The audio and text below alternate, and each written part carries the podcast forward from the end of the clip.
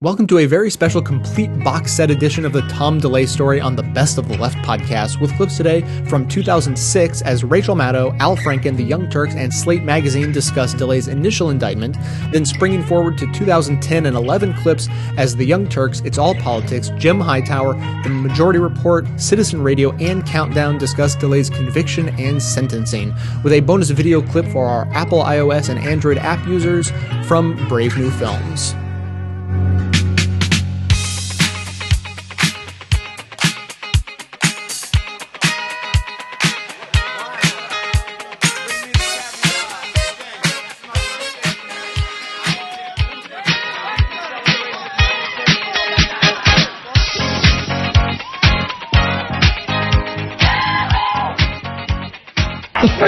On today's Rachel Maddow Show front page uh, is the biggest political bombshell to break over Washington in quite some time.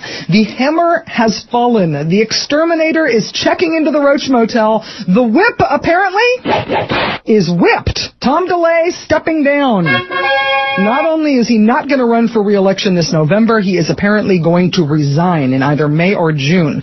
We are expecting some uh, official announcement from DeLay sometime this morning. They have released a little bit of a statement from him. We've got a little audio of that that I'll be playing for you in just a moment. In the meantime, here's what we know. Tom DeLay is the guy who, who more than any other single Republican in Congress any other single Republican politician anywhere has helped shape Republican politics in Washington. This is the guy who got them holding open uh, votes for hours to squeeze out one last vote. This is the guy who got Republicans redistricting all the states to give their candidates an advantage in congressional elections. This is the guy who led the impeachment of President Clinton. This is the guy who turned the whole lobbying industry in Washington into part of the Republican Party. And yes, this is the guy who apparently had a criminal corruption and bribery operation running out of his office for much of past decade. That's according to the charges to which a second Tom DeLay staffer just pled guilty on Friday. Those court papers call Tom DeLay Representative Number Two, which is never good in court papers. Also, it's just embarrassing to ever be called number two. Anyway, uh, but Tom DeLay's former press secretary and his former deputy chief of staff have both pled guilty. They're both turning state's evidence. Jack Abramoff, who Tom DeLay called one of my closest and dearest friends, also pled guilty, also turned state's evidence. Tom DeLay himself charged last fall with money laundering and campaign finance violations. His trial starts later this year. He is the corruption and bribery center of the universe. So how does the mainstream media explain that he's finally quitting? He's taking one for the team, they're saying. He's not doing this for himself. No, he just wants to be sure the Republican Party doesn't suffer a loss if he has trouble retaining his House seat this year. Here's Chris Matthews straining the bounds of credibility last night on MSNBC. He is one tough politician. Yes, he is. And for him to say uh, that he's got to throw in the towel in the interest of the party so that they can save this seat in the interest of the party just to save his seat. No need to talk about corruption or his urgent need to keep himself out of prison. No, he's just doing what's best for the party. He's an honorable strategist. If you don't buy that line, then how about this one? Mike Allen of Time Magazine says Tom DeLay is resigning so he can spend more time help, helping orphans. He said that he wants to go out and talk about uh, foster care, the importance of religion and government, and electing more Republicans. Pay no attention to people turning state's evidence all around him. Just repeat what Tom DeLay tells you in your exclusive interviews. I'm resigning to help the Republican Party. Or orphans. No, I'm resigning to help orphans. That's it.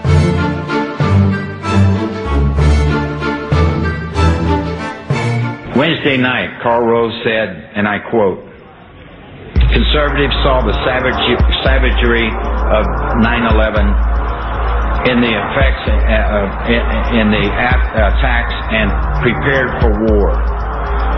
Liberals saw the savagery of 9-11 attacks and wanted to prepare indictments and offer therapeutic understanding for our attackers. That's not slander. That's the truth, the truth, the truth, the truth, the truth, the truth. We have Norm Ornstein here, not just in the USA, but at George Washington University, a resident scholar at the American Enterprise Institute, where he studies politics, Congress, and elections. And, and I'd say you're one of the foremost, it's fair to say, right? one of the foremost experts on Congress. Well, if you say it. Okay. It's fair to say. And you've written a, a, a new book with uh, Tom Mann. Tom Mann uh, from Brookings on Congress, the broken branch. So I want to ask you about Tom DeLay because the fact that he's gone now, there's some Republicans going like, well, he's gone. It's yeah. over. And actually, it's it's more than that. They're saying it was wonderful to have him here, but now that he's gone, we have no responsibility for anything that he did. It has nothing to do with us, and uh, that's all past us now. And it's not past, uh, of course. I mean, at one level, for for Democrats who hoped to run against Tom DeLay as the personification of evil here. It's a little harder when he's out of Congress. But uh, if you want to talk about the culture of corruption, here's the reality. If Tom DeLay is out or is in, is leader or isn't leader, and he's indicted uh, on charges of bribery and corruption stemming from his relationship with Jack Abramoff and that of his longtime intimate assistants, uh, that's a huge story. Um, and uh, if he's not indicted, even if he were serving in office, it would be a little harder to gain traction. But right now, the fact that he is out of office or leaving soon after the position he held is itself a huge story. It's a huge story, but it, it's isn't it more about? I mean, isn't the story really about what he made this Congress and what this Congress really still is? which is a racket. Uh, it, this is a. Uh, uh, I've said before on the show, and I've written before, that this reminds me of the period called the Gilded Age. Uh, which was a term coined by Mark Twain in a novel written in, in 1873 about a period of time when uh, the robber barons, uh, huge interests surrounding energy and uh, and the railroads, came into Washington poured in very large sums of money, found uh, that uh, they could be patrons to prominent figures in Congress and in government, uh, give them money and get favors, enormous favors uh, worth huge sums in return. Uh, could get their own people placed all throughout uh, government, and then have some of the money channeled back into campaigns so that they could keep the same people in power and get a self-perpetuating money and power, greedy corruption-based machine going. And it all eventually collapsed. And we've had something similar to that built around the K Street project. It's also true that uh, Tom DeLay, beyond any question, with the sole exception of Newt Gingrich, has been the most significant uh, figure to serve in Congress in decades, was a dominant figure. Nobody was uh, more responsible for the impeachment of Bill Clinton than Tom DeLay. There's simply no doubt that if DeLay had not been there, you would have seen a consensus developing that censure the president, gotten broad bipartisan support and put it past us. DeLay insisted on taking it to impeachment and pushing it all the way to the map. DeLay had as much to do with Bush's policy success in uh, getting that very narrow majority of Republicans to unite together and give them the tax cuts and then get the Medicare prescription drug bill using whatever means were necessary. The watchword is the ends justify the means. DeLay was the driving force behind the K Street project. Use your power in government to coerce uh, interest groups, uh, corporations, uh, trade associations, lobbying firms to hire not just any Republican, but the specific ones you want mainly coming from staff positions where they could uh, suddenly make three, four, five, ten times what they've been making before, and then make sure that they then max out in contributions back uh, so that uh, so get them jobs with special interests, and then have these guys who've gotten these jobs contributing back to the party, maxing out in their contributions to the party, and of course, uh, part of the uh, game is that those special interests then have a kind of access where they can write their own bills and uh, amendments and uh, have enormous influence whether they deserve it or not.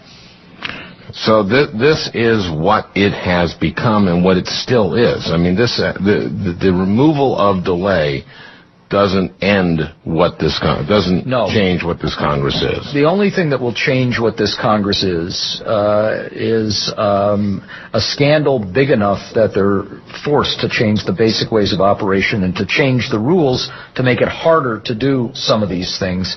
Uh, and that'll be a while in coming. There are different personalities, and they don't have quite the hard edge of DeLay. It, DeLay was a, a remarkably effective legislator, uh, I have to say, indefatigable relentless, incredible attention to detail, uh, all over everything, and also had an understanding of his colleagues on the Republican side and what made them tick and could uh, uh, get them to do things that he wanted them to do. Uh, but what's always characterized Tom DeLay is a guy who looked at the rules, the laws, the lines, and said, where are the lines here? And then said, how do I get over those lines, basically. You know, what he himself has said in interviews the last few days is, uh, hey, I always knew where the lines were, and I stayed just inside them. I had all an armies of lawyers who told me what was right and what wasn't right. He would look step over the line, figure out how much he could get away with, and it was always the ends justify the means. And, and, okay, now th- this this relationship with Abramoff, what this was was enabling Abramoff to make tons and tons of money based on his relationship with DeLay, and then he would use Abramoff would use that money to pay off the party. Well, he would use some of that money to pay off the party, and some of it for an unbelievably lavish lifestyle, and some of it he shared with his cronies, which happened not coincidentally to include three uh, key intimate staff assistants to DeLay. Michael Scanlon, the communications director, who left, uh, became uh, DeLay's, communication director. Uh, DeLay's communications director left and became Abramoff's uh, basic comrade in arms, and of course uh, made huge sums of money. You know, a lot of it from Indian gambling tribes. They took in 82 million dollars from the Indian gambling tribes, but many other clients as well. And excuse me, he's now been indicted, of course, uh, copped a plea and is cooperating a good deal of that money, including money uh, when he was still working for DeLay, went to Tony Rudy, uh, DeLay's deputy chief of staff. What we know, among other things, is for another of uh, the DeLay clients, this was not an Indian gambling interest, it was an out, another gambling interest, e-lottery it was called, that did internet gambling. Right. And this bill came up, sponsored by conservative Republicans who and fundamentalists who hate gambling, to ban internet gambling. Uh, they wanted to block this. They gave DeLay. They gave Abramoff a couple of million dollars, and Tony Rudy became his kind of mole inside the DeLay office, the leader's office, for in return for fifty thousand dollars more for himself and his wife, letting them know everything that was going on and helping them to plot to make sure that they could block this bill. Of course, they hired Ralph Reed, Louis Sheldon, another great, uh, you know, leader of the Christian right, to go out there paying them very large sums of money to basically argue uh, against voting for a bill that would block internet gambling, mm-hmm. uh, and uh, they forged a letter with Jeb Bush. And what was the reasoning? What was the reasoning that they could? Pop, how can Ralph Reed uh, argue against the bill banning internet gambling? Basically, by uh, saying Alice in Wonderland saying that this is a bill that would encourage gambling. Uh, so don't vote for it. You know, uh, saying that up is down and down is up. Then they got uh, a letter that ostensibly was signed by Jeb Bush taking their position, which turned out to have been forged. And uh, and then of course there's Ed Buckham, who has not yet been indicted, who was named in the uh, uh, plea deal that Tony Rudy just uh, signed, which would help to precipitate DeLay's resignation. Ed Buckham, who is the chief of staff to DeLay and his minister uh, mm-hmm. Uh, on the side. it's it's just remarkable went out and created his own lobbying organization called the Alexander Strategy Group that worked hand in glove with uh, Abramoff and uh, employed as a consultant one Christine DeLay, uh, Tom DeLay's wife, mm-hmm. and also created a charitable organization using the term loosely called the U.S. Family Network, mm-hmm. uh, ostensibly to promote conservative values and families, that raised over three million dollars from mostly from uh, Abramoff's clients a million bucks from very shady oil and gas interests in Russia. Uh, and DeLay went over to meet with them and then came back and helped to uh, implement their legislative uh, uh wish list. Uh, money from the sweatshop operators in Saipan, which you have written about uh, mm-hmm. devastatingly. Money even shook down a half a million dollars from the Republican Congressional Campaign Committee with DeLay's help. and and basically, and from the gambling tribes, uh, um, skimmed Buckham skimmed a million off the top for his own lifestyle. uh, purposes and for him and his wife. Uh, and in, in the meantime, DeLay was going with him and these trips arranged to do golfing in Scotland, going with him to Russia, and then coming back and uh, voting or helping to push through legislation that fit the needs of these tribes. Now, DeLay says that he had no idea any of this stuff was going on, uh, and uh, you can take that uh, for whatever you want to take it. The the Saipan thing is this this is this is disgusting. It's disgusting because this is uh, sweatshop and sex shop uh, exploitation. It's, it's, it's using uh, Asian women uh, from China and from the Philippines as sex slaves and as labor slaves, and including forcing them to get abortions. and this is a guy who says that he's going to go out now and uh, after he leaves Congress and campaign on behalf of uh, Christianity and, and making sure that there's more religion in politics. Yeah, you know, when I, I've told people that uh, this included forced abortions and that uh, DeLay was carrying that agenda, they say that can't be right. Uh, and of course, we know from your own reporting, and, and reporting also on Brian Ross's with- reporting, yeah. Uh, it, it's it's uh, it's right there. You can look it up, uh, as they say. By the way, Abramoff started uh, by uh, creating or running a front organization for the then uh, apartheid South African government to help to promote their interests in the United States. And we know that he uh, attempted, at least, we're not even sure if he did it, to get millions of dollars from Omar Bongo, a uh, vicious dictator in Africa who wanted to get an audience with the president, uh, which he got.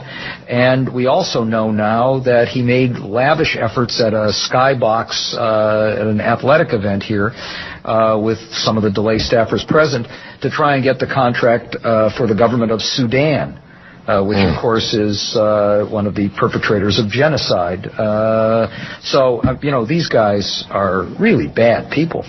And yet, DeLay says he's going to go um, around promoting Christianity.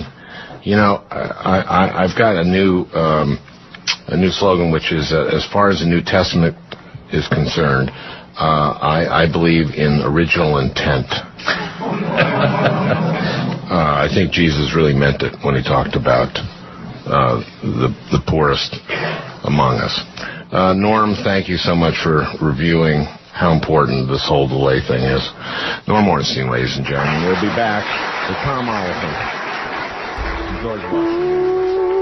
In an act of blatant political partisanship, a rogue district attorney in Travis County, Texas, named Ronnie Earle, charged me with one count of criminal conspiracy, a reckless charge wholly unsupported by the facts.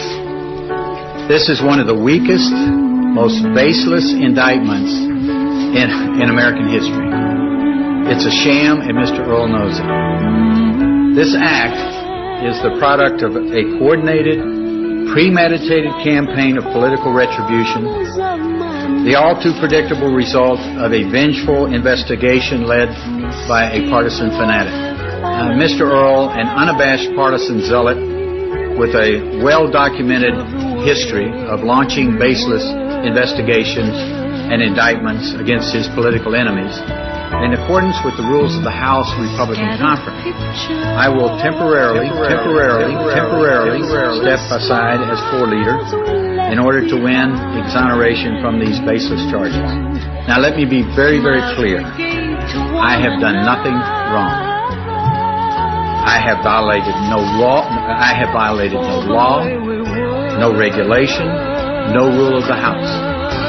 I have done nothing unlawful, unethical, or, I might add, unprecedented, even in the political campaigns of Mr. Earle himself. As for the charges, I have the facts, the law, and the truth on my side. Once exposed to the light of objective scrutiny, every one of their frivolous accusations against me has been dismissed, and so will Mr. Earle's. Now, on with us. Here comes Christy. Here comes Christy. Should I do it one more time?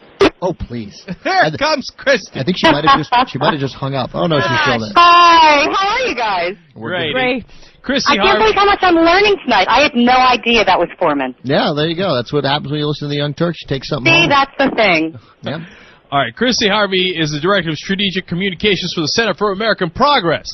Uh, Christy, welcome back to the Young Turks. Lovely How to are have you? I would like. Can I set something up as before we get into Christy because there's some great Tom DeLay quotes we want to talk about. Last time we talked, I, I met uh, when I when I when I met Christy and we were talking in Washington. Uh, the latest I heard from her, she was talking about how she fell asleep on a blind date. Yeah. And I just how, yeah, see, that's the kind of stuff I don't talk about on the air. Right. but thanks for uh, Sure. ruining my rep there. Hey, it, it's it doesn't speak badly of you. It speaks badly of him.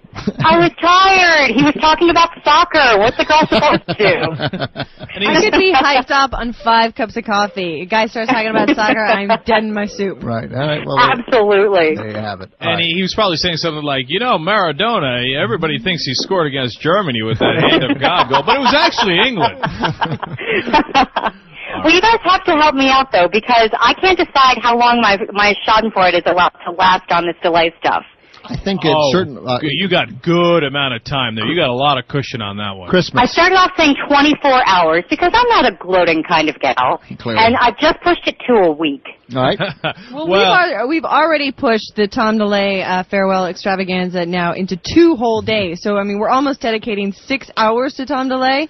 Okay, So, okay. it- I'm guessing it'll still go to Friday. I think you got to take it into the weekend. You got to enjoy the weekend with it. That's true. That's true. I've got to have my farewell Tom cocktail, so I will. I will push it into the weekend. All right. All right, now, by the way, uh, an ode to Tom DeLay coming up a little bit later in the show, and obviously we'll take all of your calls on what you think of this great uh, day in America as Tom DeLay steps down. And we'll explain also, of course, why it is such a great day. And a perfect setup to that is uh, the quotes that you guys have compiled at the Center for American Progress, Christy. Uh, it gives you a sense of why everybody's so ecstatic that Tom DeLay is gone. Not just because of the corruption, but because he's a loathsome guy otherwise. And it shows, it shows, sorry, Christy, it just shows the value with, even with George Bush, with Dick Cheney, with Tom DeLay, with all these guys, these sort of un-American, blatantly corrupt guys, that there's so many horrible stories that you forget. And it's mm-hmm. great when you remind yourself and put it all together and you're like, oh yeah, that's right, they're, they're, they're this bad. And so, all right, so well, that's the thing is, I started thinking this morning about all the different corruptions he's been involved with, and thought, you know, I'm probably forgetting a few, and started to look, and then I started to find some of these quotes, and thought, oh my God, I had completely forgotten he's that guy. So, Christy, now he came out today and talked about how much time he wants to dedicate to foster children. So, Yes. um, working off one of his quotes, what do you think um, a planned activity could be for these foster children that he's going to help out? Well, um, I'm not sure, um, but I'm pretty sure that maybe they could go camping in the Astrodome. Definitely, maybe after losing their home and families and, Right, and, and see- swimming around in feces. He's the guy that after these poor kids lost everything and had to be airvac to the Astrodome, where they, yeah, lived in absolute squalor and filth, he stopped by and said, hey guys, aren't you guys having some fun here? Oh, and So- they were having fun. He he uh, took the same talking point as Barbara Bush there. Now, um, Right. a lot a lot of these other loathsome people in the um, in the conservative group have great excuses as to why they didn't join forces in Vietnam. Rush Limbaugh had a tail. Uh, Dick Cheney, I forget what he was doing, but he was too busy. Dick Cheney was just too busy. And now, other priorities. Now, why why did Tom DeLay not go? Well, this is my favorite one. Tom DeLay could not go to Vietnam because of affirmative action. he he said, and this is a direct quote. He said that he missed out on serving in Vietnam because quote so many minority youths volunteered. There literally was no room for patriotic folks like myself. But there's so much to love about Yeah, that quote, but the one that I particularly enjoy is that obviously the minority youths are not part of the patriotic No, folks like the, himself. The subtext, Well, right, is, that's right. the best part, is that no room for patriotic folks like myself, unlike the Hispanics and the coloreds. 'cause- Since, since, since all these minorities signed up to die, there was, you know, no room for patriotic people like me. It's just the unpatriotic uh, African American and Latin, Latino kids who wanted to die for their country. You know? Right, they're just being selfish. They're just being selfish by not letting Tom DeLay serve. Now, I've saved one of my favorite for the climax, the middle of the segment. I fancy myself a woman. Um, I fancy myself a radio host. Yes, I've often labeled myself a daughter. yes. it's hard to argue with those. Yeah. What is one of the things that Tom DeLay considers himself? Well, actually, I'm glad you asked that, Joe. He's Jesus. um, he was talking about how he wanted to. He came to D.C. He came to Washington and wanted to get into national politics because he wanted to bring a biblical worldview to the country. And he was asked by a reporter, um, Tom, what if a lot of people don't want a biblical worldview? Mm-hmm. And he, he actually said the truth hurts. It's human nature not to face that. People hate the messenger. That's why they killed Christ. So, so he's claimed he's Jesus in uh, He's Jesus, in, in, yes. in his own words, and this is going to help him in his uh, in, in in his next line of work after he leaves Congress because he wants to find a way to meld government and religion together. So, as the face of Jesus and what he uh, considers himself as the federal government, which oh yes, himself, that's my other favorite. That's my other favorite. he can go forward without anyone's help. Yeah, he was smoking in a federal building. A staffer came over and said, "Gee whiz, Mr. DeLay, you can't smoke in here. Uh, it's a federal building. The federal federal government says you can't smoke." And he turned around and said, "I am the federal government." It sounds it was like- total Jack Nicholson moment. I was gonna say it sounds like uh, uh, yeah, it does. It's it totally sounds like a line in a movie you wouldn't believe. I was gonna go. No, Alec Baldwin. I was gonna go with Alec Baldwin. That's Yeah. exactly yeah. I am Oh. God. I am the federal government. I am okay, Jesus. you guys, you guys went on that one. That's even better. Uh, you know, look, all those quotes are losing. And by the way, as he was talking about the separation of church and state, he also said that uh, he believes the separation of church and state is a myth. Yeah. So, so if it was up to Tom DeLay, he would have combined church and state already. But actually, uh, you know, and all these Republicans go nuts whenever Dick Durbin or anybody else ever mentions the Nazi word and compares it to anything else. But what did Tom DeLay have to say about the Environment, Environmental Protection Agency, Christy? Well, that's how he got into politics in the first place, because he used to be, as we all know, an exterminator. And he didn't like the government regulations about uh, his poisons. And so he used to walk around and say that the EPA was the Gestapo of government. the Gestapo of government. So, Yeah, I mean, trying to protect the environment, that sounds like a brown shirt to me. Yeah, and also Ab- absolutely. How just- dare they? I would just like to point out that the problems with the Nazis and the Gestapo wasn't that they were trying to restrict access to poison. Yeah, Right. They, they were trying to spread it more. By the way, uh, here's another one on religion. Co- Columbine. Uh, apparently, he had figured out why Columbine happened. That could have really helped authorities. What was his theory, Christy? Well, DeLay blamed the shootings on at Columbine, not on Marilyn Manson, not on video games, but he really put the blame where it counts. He said it was about he said that Columbine wouldn't have happened, but the school systems were teaching kids they were nothing but glorified apes. And I didn't put it in here. Later on in that same speech, he also blamed it on daycare and working mothers. Yeah, nothing but glorified apes, DeLay said, who are evolutionized out of some primordial soup. Yes. That if you teach the kids that, of course they'll wind up killing each other. Absolutely. That's why you need to teach the Bible in public school. We only got time for one final one here, Christy. Uh, tax cuts uh, during a war. What is Tom? This is this is really recent. This is right before we invaded Iraq. And he said, people said, shouldn't we not cut taxes going into a war? And he said, nothing is more important in the face of a war than cutting taxes. Yeah, how about catching Osama bin Laden? That would seem like that would be a little bit more important. How about planning for the war? Yeah, that would I be a was, little yeah, I was thinking more. about exit strategies. Yeah. Yeah, or f- figuring out if there's going to be a civil war. No, cutting taxes is more important. Christy Harvey for the Center for American Progress. Thanks for putting this together to remind us what a bad guy left office today. Thanks, guys.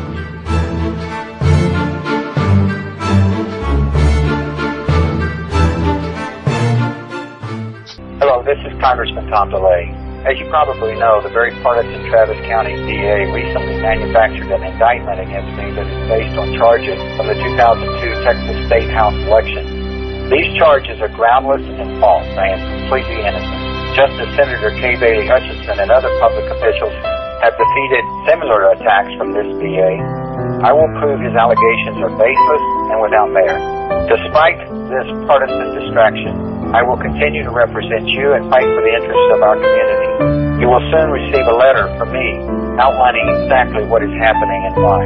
I hope you'll take a moment to read it and then join my effort to fight this out of control district attorney. Thank you for listening. Hello, this is John Dickerson, and welcome to another Slate Political Gabfest. I am in the Slate conference room once again with uh, Slate senior editor Emily Bazelon and deputy editor David Plotz for another week of exciting discussion. Um, we're going to talk today about first about Tom DeLay. He's gone. David, your thoughts? We're gonna miss that that little bug. Uh, no, not the bug. He's the bug killer. That's right. He once said he once said, "I'm just a bug man." Was- Um, I you can't help just sort of taking pleasure in watching him work. I mean, I've I've really enjoyed seeing his work for the past ten years, and it's nice in a world of uh, deception and falseness to have somebody, a politician who's like such a throwback, who's so happily aggressive and vicious and unfair and corrupt, and um, it's very 19th century, and it's a shame that he's gone. I couldn't agree more, Emily. Well, my favorite line was the one you pointed out in your piece about how he was reveling in having taken K Street and making it, and being, taken it from being Democratic and made it Republican, which you're not supposed to say out loud, but of course is one of his big accomplishments. Yeah, that's right. I mean, usually, uh, especially on their way out, politicians get a little misty about all the great things they've done for America. And he got most exercised about the fact that he basically put Democratic lobbyists out of business and replaced them with Republican lobbyists. I yeah, I, I, I just totally agree with David in terms of his kind of unabashed, open, knee in the groin way of behaving, and also he really got things done. I mean, maybe not for the causes people might support, but he he had an efficiency about him that we sort of like in, in or never think of in or associate with Washington. I mean, if he wanted to get something done, he knew who to kill, he knew who to influence and, and make cower, and that kind of you know efficiency is uh, I don't know, it's sort of uh, refreshing because there's so much dithering in Washington. I finally caught up with that amazing Wall Street Journal from, article from, I guess, last week. I mean, uh, maybe 10 week. days ago or something, about Michael Scanlon's fiance and how the whole unraveling of DeLay and his staff occurred because, partly because of Mike Scanlon's fiance, who was also a DeLay staffer. Ex-fiance. Ex-fiance, Ex-fiance. turned on him. Yeah. But they, its portrayal of the inner workings of the DeLay office with this kind of hyper aggro attitude and this shoot anyone in the knees who crosses you um, was fantastic. David is talking, Michael Scanlon was the former press secretary for Tom DeLay, and what David's referring to is his fiance. He left his fiance rather quickly For a uh, waitress. for another woman, for a waitress, whom to whom 24 year old waitress to whom he married. to whom he married. Um, and then- you take it from there, David. Well, no, the the fiance, this woman Emily Miller, who had also, I guess, was a press secretary for DeLay That's right. afterwards, after Scanlon jilted her, started to ask questions and went and talked to Scanlon's ex-wife about, you know, isn't it funny that since he doesn't really do that much work and you know he's never really had much of a job and he's a lifeguard in the summer that he just bought a five million dollar house and flies on Hmm. private jets everywhere. Didn't bother me when I was going to move into the house, but now it seems kind of troubling. And the and the funny thing too is in this DeLay exit interview, he talks about how Abramoff and Tony Rudy, who is also a former member of his staff, who's been uh, caught, and Scanlon, who's been caught, and others associated with DeLay have been caught. DeLay said, well, you know, those are all just bad apples. But the point of the article David's talking about, and this fact that that DeLay changed the culture of lobbying in Washington, is that DeLay was neck deep in this. I mean, that that that he created this whole you know shoot him in the kneecaps structure, and if even if he wasn't involved in illegal activity, he allowed this sort of festering thing to go on around him. So he's at least responsible for giving birth to it.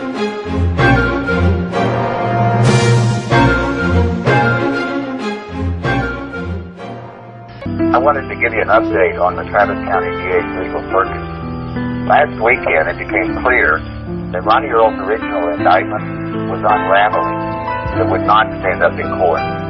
So Mr. Earle rushed to influence two more grand juries, one of which found no evidence to indict me while the other followed Mr. Earle's partisan direction. The new charges are based on no new evidence. Wolf, in the end, all the tough talk was reduced to, I quit, to borrow a phrase from Roberto Duran, no mas. When a second aide to Congressman Tom DeLay pled guilty in the Abramoff investigation and agreed to cooperate with prosecutors, Mr. DeLay suddenly became just another disgraced public servant who couldn't take the heat. DeLay is also under criminal indictment in a separate case in Texas. He was known as the Hammer when he was majority leader in the House, a big, tough-talking, strong-arm artist who could deliver votes to the Bush White House. He would strut around on Capitol Hill like a cocky little bandy rooster. Today, he slithered away from Congress to await his fate at the hands of the criminal justice system. Good riddance.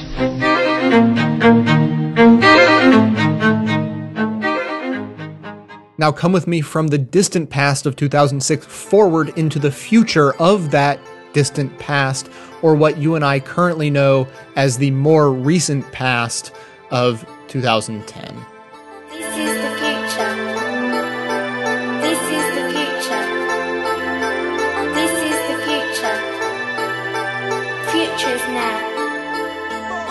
Uh, Tom DeLay, Cenk, uh, uh, convicted um, uh, by a Texas jury of illegally funneling corporate money to Texas candidates in 2002.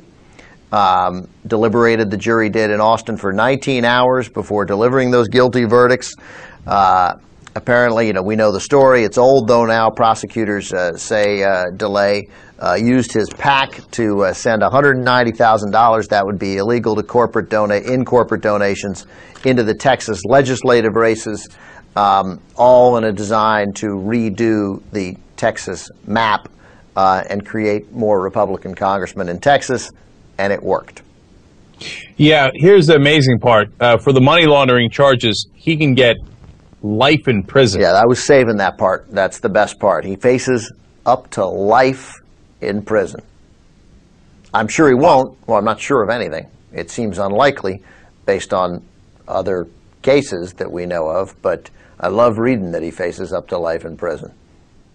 Yeah, so you can tell, obviously, you know, from the the range of uh, possible punishments to the conviction to the charges that he was convicted of.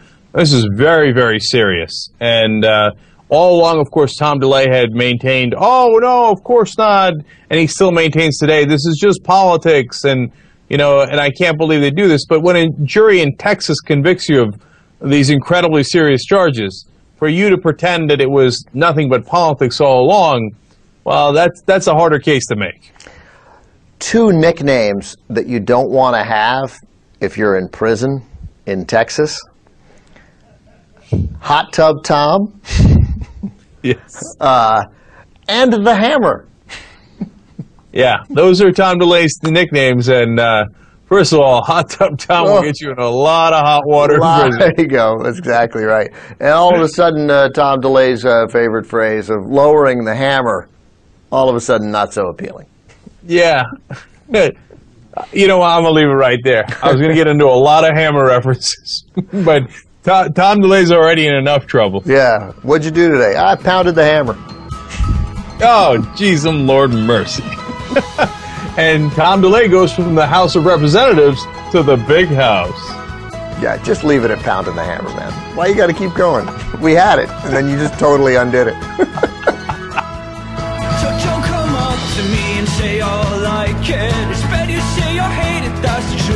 So dancing, I don't wanna be bothered, just want to be bothered with real love.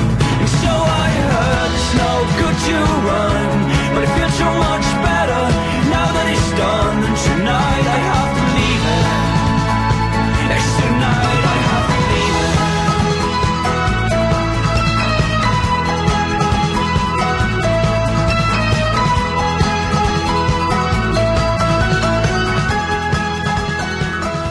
Our old friend Tom DeLay was convicted last week. This was a shocker over the Thanksgiving Yeah. week. I mean, Tom DeLay. We all knew this case had to be resolved at some point or another, either by a trial or by dismissal of the charges or by some sort of deal. I think we all expected there to be some sort of plea and he would never go to jail. And I still don't think he's going to go to jail. No, but but, but wow, the, he sentence, got clobbered the sentence says that he could face up to 99 years I mean, in prison. He was shocked, and he was clearly he will stunned. appeal. I He have appeal, never yeah. seen Tom DeLay Yeah. so surprised Yeah. or so wind knocked out of his sails. I mean, even when he had to leave Dancing with the Stars, I mean, it was just nowhere near as much of a shock. And so, what happens now? I don't expect him to go to jail, but it does make it much more difficult for him to get back into politics. I believe we were thinking a few months ago that this environment, this this atmosphere in Texas was going to be perfect for him. He'd be exonerated, and then he would go on to run for certainly Congress again, maybe for the Senate, maybe run against Kay Bailey Hutchison, maybe run for governor, maybe run for president, and then march on to a really big office.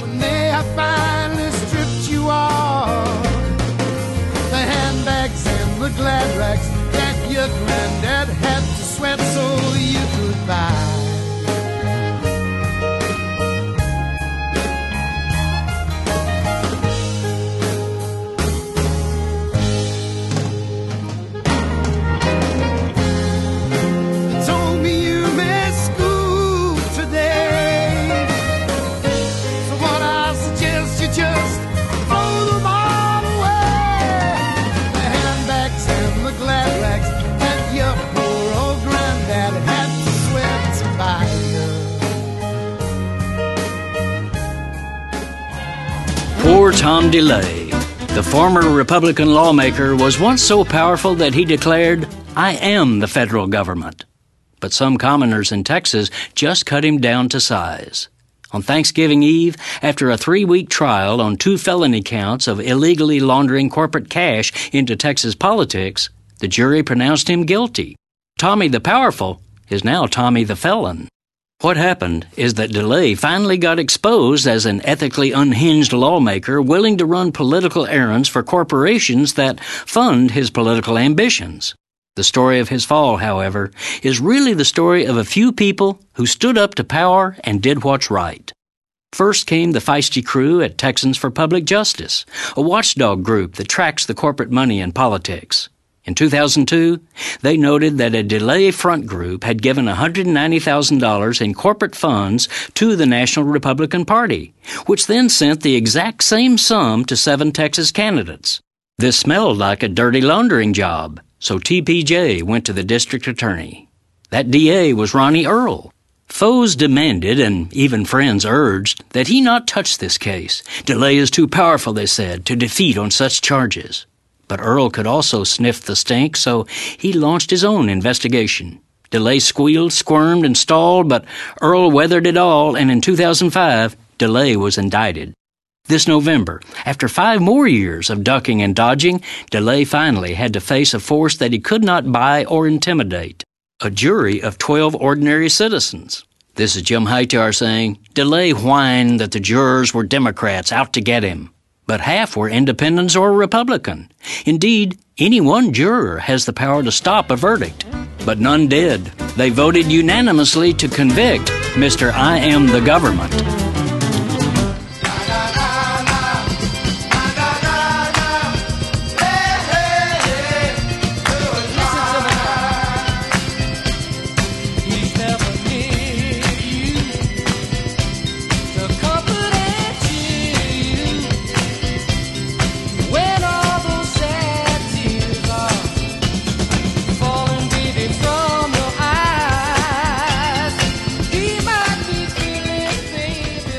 Here's some pretty good news.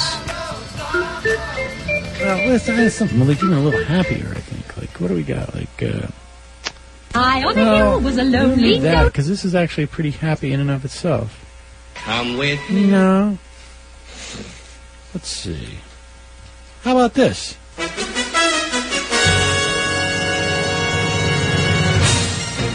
A judge yesterday ordered Tom DeLay, former U.S. House Majority Leader, to serve three years in prison for his role to uh, in a scheme to illegally funny, funnel corporate money to Texas candidates in 2002. I hope this isn't too um, uh, too heated of rhetoric, but let me just say.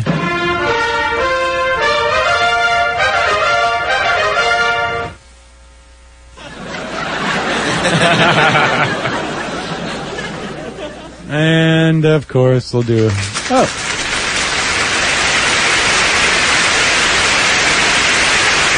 The sentence comes after a jury. Oh, please, people, sit down. Sit down. The sentence comes after a jury in November convicted DeLay on charges of money laundering and conspiracy to commit money laundering.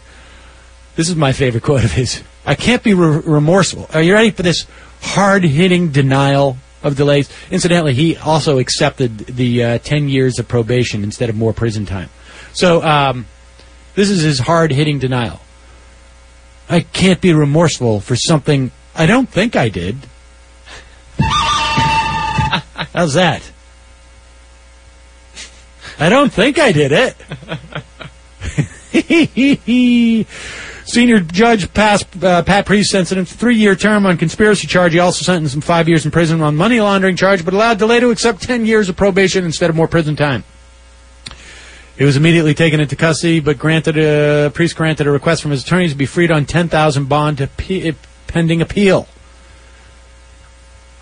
Prosecutor said it could mean DeLay will be free for months or even years as his appeal makes it through the Texas court system. Well, that's a shame.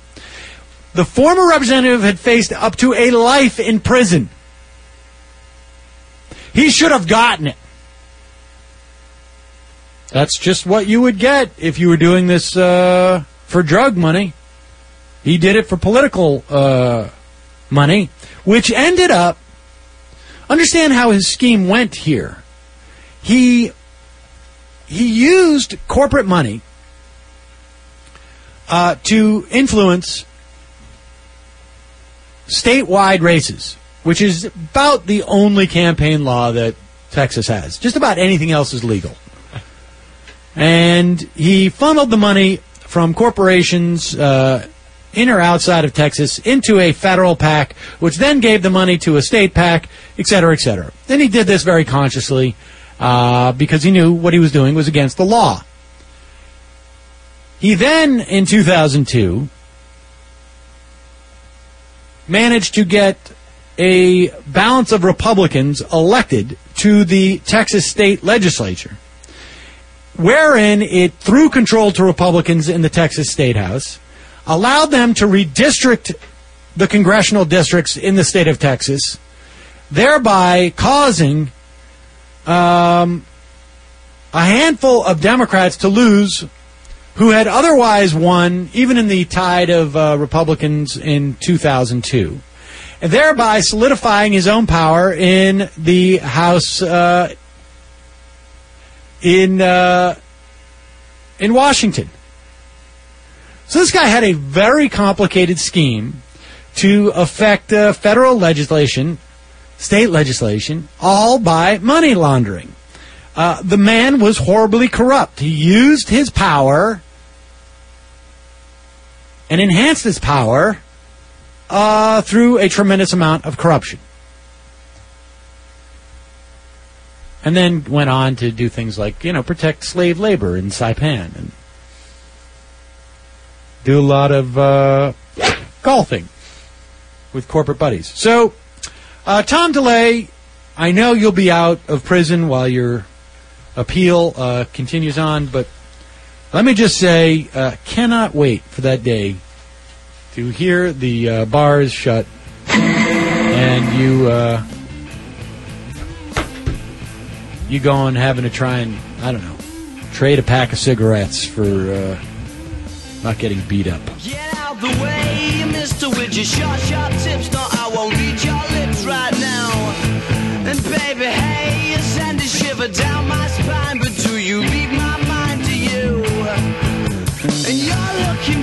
Suspicious.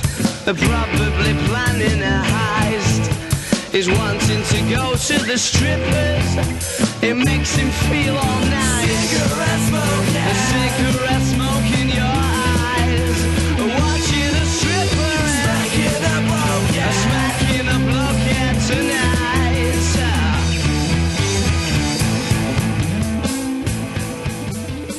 Hey, I have some good news because I see you're a little frowny over there. I'm you sad. Tom DeLay's going to prison.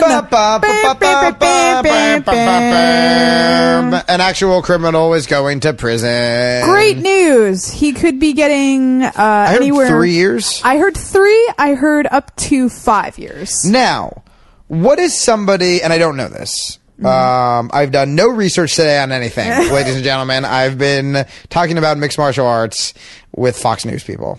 That's not true. With great people and Fox News person.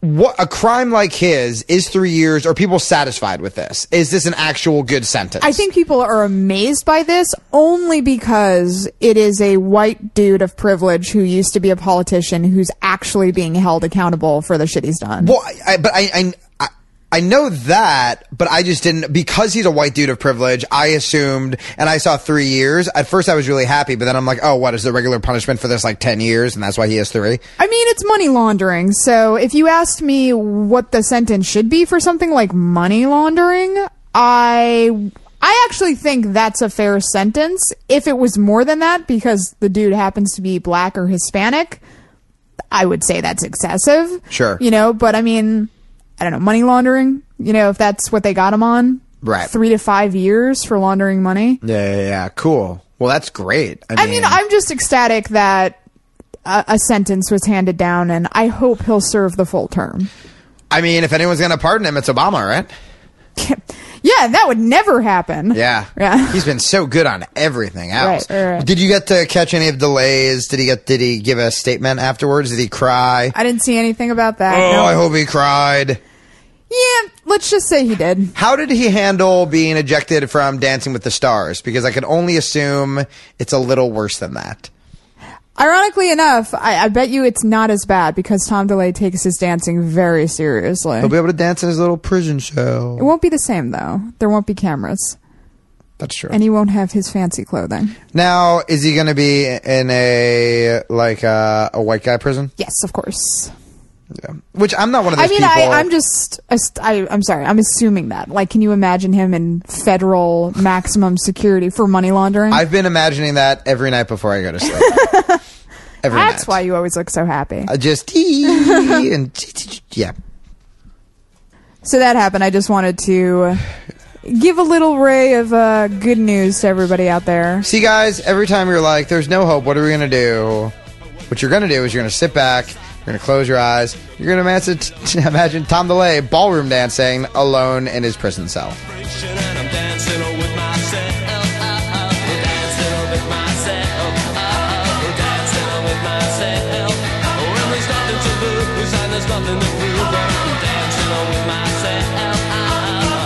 As an anti consumerism advocate, I'd like to encourage you to shop less, don't buy things you don't need, and only buy the necessities from local, independently owned businesses. That said, if you don't take this good advice, then at least there's a way to shop that helps support this show at the same time. Simply click through to Amazon.com, just one of the major companies under constant boycott by one liberal cause or another, from the banner posted at bestoftheleft.com. Better yet, click through just once and bookmark that link to use every time you shop.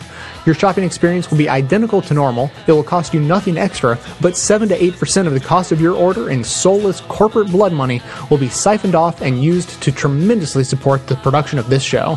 Thanks for doing the right thing, whatever you consider that to be.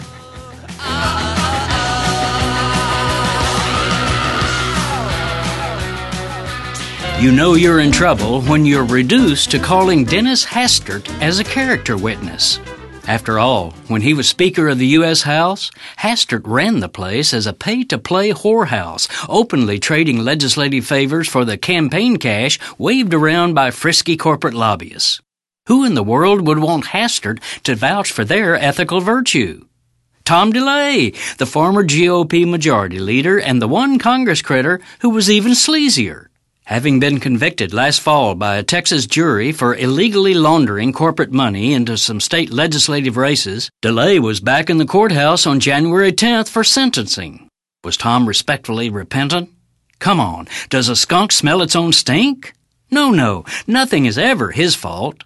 Even though he had also been reprimanded by his own colleagues for schmoozing with favor seeking lobbyists and for commandeering a federal agency in one of his partisan actions against Democrats, he dismissed that comeuppance as nothing but, quote, a warning ticket.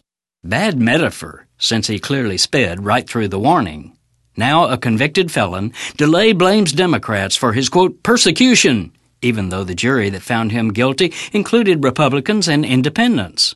At his sentencing, the closest he got to expressing contrition about his corruption was to admit that sometimes he comes off as arrogant. However, he even denied that his arrogance was bad, quickly explaining to the judge, I like to think of it as Texas cocky. Hmm, how about Texas stupid? This is Jim Hightower saying the judge was not amused by DeLay's insistence that he is the victim. Before there were Republicans and Democrats, the judge said, there was America, and what America is about is the rule of law. Pointedly noting that I agree with the jury's verdict, the judge then sentenced Clueless Tom to three years in state prison and ten years of probation.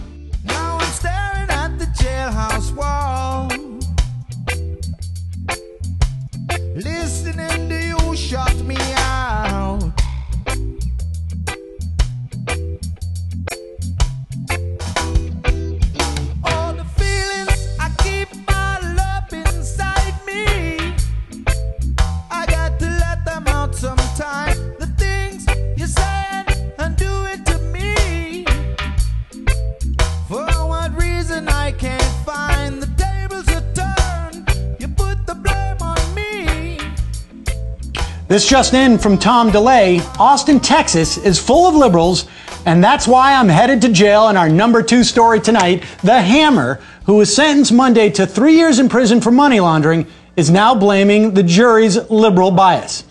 In November, 12 jurors in Austin, Texas found DeLay guilty of funneling nearly $200,000 in illegal corporate donations to Republican candidates for the Texas State House in 2002. Six of those candidates won, helping Republicans take over the Texas legislature. This, in turn, helped DeLay pass a redistricting plan that helped elect more GOP representatives to the National Congress, consolidating his power as House Majority Leader. This morning, DeLay and his lawyers went on the Today Show to argue that the trial was politically motivated. I was tried in, in the most liberal county in the state of Texas, and indeed in, in the United States. Getting, getting a jury, the, the, the foreman of, of the jury was a Greenpeace activist. Tom DeLay was prosecuted because he was so successful in bringing about redistricting in Texas. Travis County, where Austin is located, is bluer than most of the state. 64% of the residents voted for Obama in 2008. But calling it the most liberal co- uh, county in the country might be just a stretch. However, a day before the jury announced their unanimous verdict, DeLay told reporters he thought the jury's political makeup would work in his favor because he believed liberals were more empathetic, saying, quote, unquote, I know them like they're my brothers and sisters. And although the facts of the case were never in dispute, DeLay still denies his guilt, saying, I can't be remorseful for something I don't think I did. He's currently out on bail pending his appeal.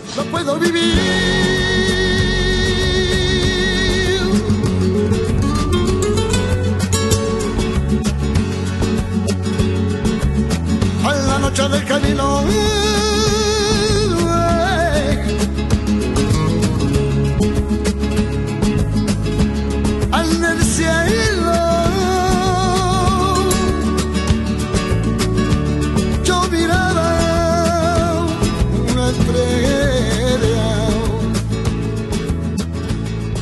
Tom DeLay, uh, we had told you was convicted on funneling money illegally in Texas uh, to certain uh, politicians.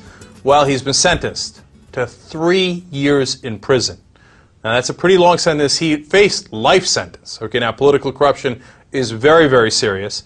But it's interesting because uh, what he was convicted of is uh, directing corporate money into local campaigns, political campaigns in Texas. And in Texas, that is illegal. You cannot direct corporate money into campaigns, which is fantastic, by the way. I wish that was the law uh, all across the nation. And what DeLay had done was taken $190,000 in corporate money uh, to an arm of the Washington based Republican National Committee. And the committee had then sent it to seven Texas House uh, candidates on the Republican side. And then when they won, they used it to redistrict so they could get even more Republican congressmen elected in Texas. And, uh, and the jury convicted him of it. And in the sentencing uh, portion, uh, the judge actually said it did not allow the prosecutors to present some of their evidence because they said, oh, it's circumstantial, whatever it might be. And despite that, he's still got a three year prison sentence. Now, he's going to appeal it. We'll see what happens on appeal. But if Tom DeLay goes to jail for three years, that would be justice. And that would be great news. And hopefully, that discourages others from funneling corporate money into buying our politicians. And I love Texas's tough laws, laws on that. And the fact that they got Tom DeLay and a, peer, a jury of his peers said he's got to go to prison for what he did in trying to corrupt our politics. That's good news.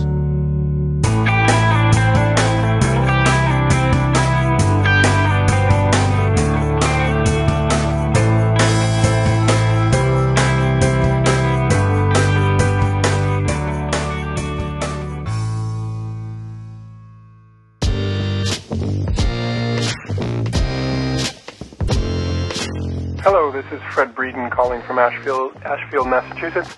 Um, uh, your recent um, comment on the on the air reminded me of my my own impression of Rachel Maddow's comments regarding WikiLeaks. Um, she completely got it wrong. Um, she has a tendency to be pro-U.S., um, pro um, and government, and likes to tout the United States, um, talking about great state of this and from the great state of that and such. And this was another example where she just failed to her her, her attempt to be pro-U.S. Um, failed to, to get the point. Um, she accused WikiLeaks of and leaking of being a problem because false information can be leaked. False information is leaked all the time by our government. False information is spouted, just stated outright by our government, not as a function of pretending it was a leak. Um, this cable apparently was an attempt to deceive the United States public. Um, and and WikiLeaks is not responsible for that. They reveal that our government formulates um, um, um, documents that are intended to deceive our public, the public of the United States, and that is that is the problem. Um, whether the government is lying straight to our face in a news conference, whether they're lying by releasing documents um, intentionally, um, and whether they're lying by us discovering through WikiLeaks and such that they are proposing to lie to our gov- to our to the people of the United States. The problem is the government lying, not WikiLeaks. Yes, responsible journalism has to be done to find out which ones are true and which ones are not, and that's the responsibility of the journalists. But WikiLeaks is exposing our government's attempt to formulate lies to deceive the public, and that is the problem. She missed it. She blew it. Um, she has a need to be critical of WikiLeaks. Um, in, the, in, I guess I'm not exactly sure why, um, but but it is an example of where she has she's gone wrong.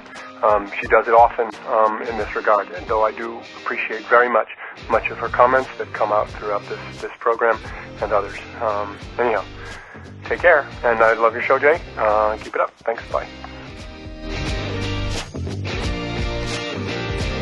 Hey Jay, this is Matt. For job reasons, I'd rather not say where I'm calling from. Wanted to comment on your January 15th show where you addressed death panels. I'm an emergency medicine doctor, and unlike Governor Palin and the right-wing punditry, or for that matter, left-wing punditry, I actually see these people we're talking about who are at the end of their life. You know, end-of-life care is complicated and involves many conflicting emotions for the patient and the family. Unfortunately, we docs are pretty bad at talking to people about this, so frequently I take care of people who roll into the ER breathing 60 a minute and who need life-sustaining therapies to be started in the next five minutes or they're literally going to die. And this is probably the first time their family members thought about it, so they're trying to make those tough decisions with limited information in a very high-stress situation. It's obviously not ideal for patient care. What is ideal is a calm discussion with the family doctor who you've known for 20 or 30 years when first get diagnosed with that cancer or whatever it is that's eventually going to kill you. And to politicize this discussion between a sick patient and their doctor is frankly beyond the pale. And let's remember that this, this major opposition talking point came from a Facebook posting by someone who can't name a newspaper. We're all going to die, Jay, and only the congressional Republicans seem to be unable to face this fact.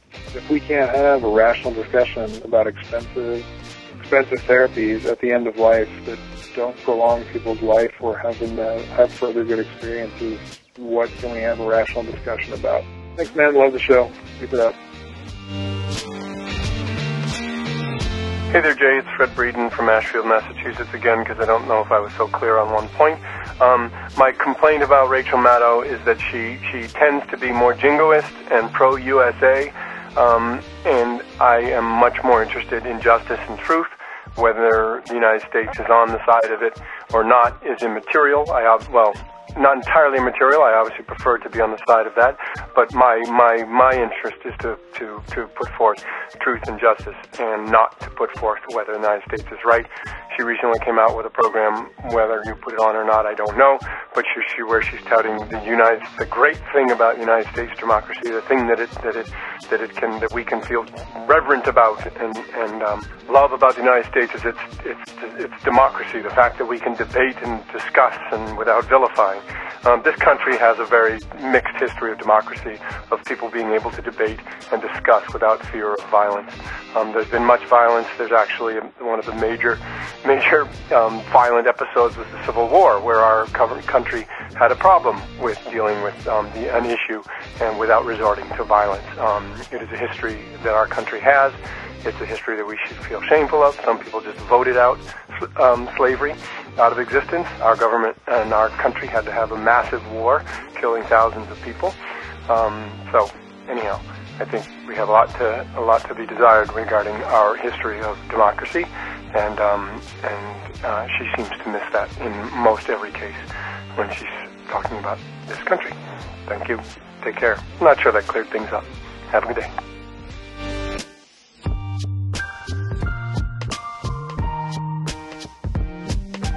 Thanks for listening, everyone, and thanks to all those who called into the voicemail line. If you would like to leave a comment, question, or activist call to action yourself to be played on the show, the number to dial is 206 202 3410.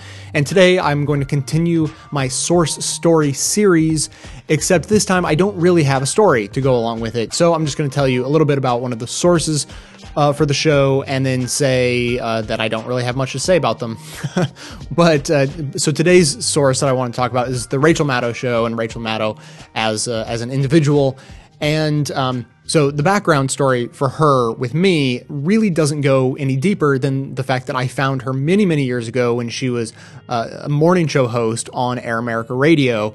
I probably found her uh, maybe at the very end of 2003, more likely sometime in 2004, and have uh, you know been a fan ever since. What I have to say about her from my own perspective is that uh, I'm very proud and very happy to be able to say uh, how right I was in my prediction so many years ago that I made you know, nowhere other than in my own head that she would experience or should experience great success in her career, which she has. She's gone from local radio to national radio to uh, national television being on on cable, and um, of course, I found none of this to be surprising whatsoever because uh, I since the first time I heard her show, I found it to be a, a better combination of humor and talent and pure intellect and smarts that she has that she brings to her show than just about anything else I've ever heard. So, so the fact that she's been as successful as she has is not the least bit surprising to me. As I said, I have no connection with her myself. I have no stories to tell. I've never uh, met her, been in contact with her, or anyone on her staff at any time. But over the years, I've heard a couple of firsthand comments from people who have met her. Uh, the ones that come to mind off the top of my head are uh, Ben Mankiewicz from the Young Turks, as well as Jamie and Allison from Citizen Radio, who, who met her more recently. And and I know that there have been more um, that I'm not thinking of, but I've never heard anyone have an ill word to say against Rachel ever. And and every story that's told is you cannot believe how genuinely nice she is and how uh, how true that personality is that comes through in her show and you know that's really her so um, since those are the only sources I have to go by, I thought I would pass those along, uh, as well as my encouragement for you to check out her show yourself. If you've only heard her on my program, then you're really missing a lot. She ends up producing so much quality material that a disproportionate amount of her programming ends up on my cutting room floor because you know, I wish I could use it, but I can't fit it in, and it, you know. So, anyways, if you've only heard her on my show, you're missing out on a lot. Um, I, I, highly recommend you either check her out live uh, on MSNBC at 9 o'clock Eastern and Pacific, or I'm very thankful that MSNBC produces her show, both the audio and the video version, and makes those available for free on iTunes as a podcast. Now, the last time I told a source story in this series, I was asked, uh, oh, so this is great. So you've done this more than once. Where can I find the other source stories? Which episodes are they in? So uh, I will both tell you the episodes and how to find them if you uh, want to find them yourself. So uh, the the series started on December second. So, episode number 434, I talk about the Majority Report. On December 29th, there I posted a bonus episode. It was a repost from a uh, you know previously aired episode, but the ending was new. I, I told a story on that episode as well, and I actually told the story about on the media from WNYC, you know, the NPR station, and that story actually tells the origin of the theme song of my show. So definitely check that out. And then on January 12th, episode number 444, I've told the story about uh, the Young Turks. So those are the three episodes besides this one that contain stories about sources to the show. And if you want to find them yourself on into the future, there will always be in the show notes listed, you know, that there's a source story series segment uh, and so, and what that means is that you can just search for it on the blog at the top of my website, bestoftheleft.com. There's a search bar, and if you just type in, and I, I would recommend putting it in quotes, source story series, then all of the episodes that include uh, source stories will pop right up. Now, before I go, I just have to thank a couple of members, as I always do. Whitney R signed up for a leftist membership back on June 22nd, a monthly membership, and has been sticking with the show ever since then. And JM, that's the first name, uh, JMG, signed up for a yearly membership back on January 18th, 2010, which means that JM actually just renewed for another year uh, just a couple of days ago. So huge thanks to Whitney and JM for sticking with the show, and as well as, of course, all of the members and donors who make the show possible. I couldn't do it without you guys. Everyone, everyone, everyone. You know, I, I say this every time, but let me put a little more emphasis on this. Seriously, you listening right now with uh, absolutely no ability to help the show financially, don't worry about it. What you do have the ability to do is tell your friends and family this show has absolutely no advertising budget whatsoever.